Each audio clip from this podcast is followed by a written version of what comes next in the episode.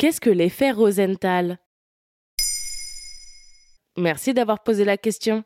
L'effet Rosenthal, aussi appelé effet Pygmalion, est une prophétie autoréalisatrice, c'est-à-dire que le fait de croire en quelque chose augmente les possibilités que cette même chose se réalise. Et ça vient d'où? Il tire son nom du sculpteur chypriote de l'Antiquité, Pygmalion, qui s'était sculpté une statue d'ivoire représentant une femme. Il la trouvait tellement belle qu'il en est tombé amoureux.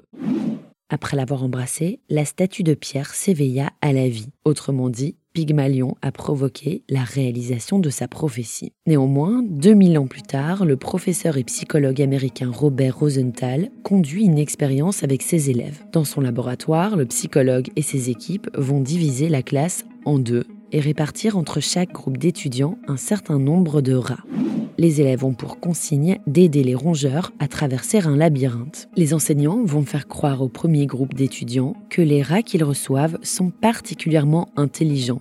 Les autres étudiants se voient confier des rats soi-disant plus médiocres. La répartition des rongeurs est effectuée tout à fait au hasard. L'expérience va démontrer ce qu'on appelle l'effet Pygmalion.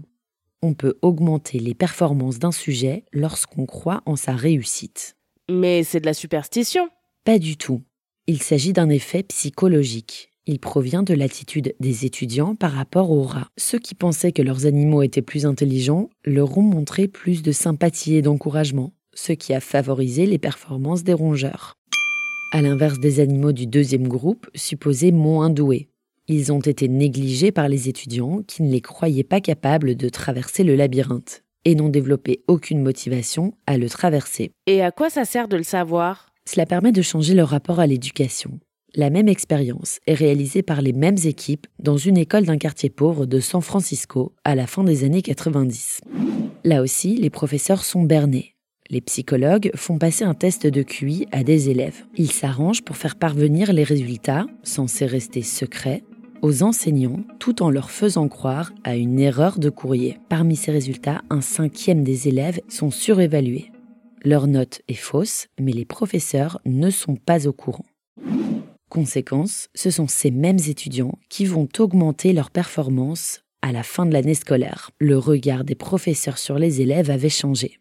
En pensant que quelqu'un possède une aptitude, on modifie notre attitude vis-à-vis de cette personne et on l'influence de manière positive. D'après le site consacré à la pédagogie, ligue-enseignement.be, Outre le fait d'améliorer les chances de réussite, l'effet Pygmalion ou Rosenthal générerait aussi chez les individus une amélioration de la confiance en soi, de l'humeur, une réduction de l'anxiété, une plus grande implication personnelle. Voilà ce qu'est l'effet Rosenthal.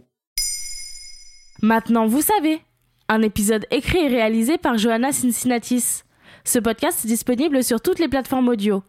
Et si cet épisode vous a plu, N'hésitez pas à laisser des commentaires ou des étoiles sur vos applis de podcast préférés.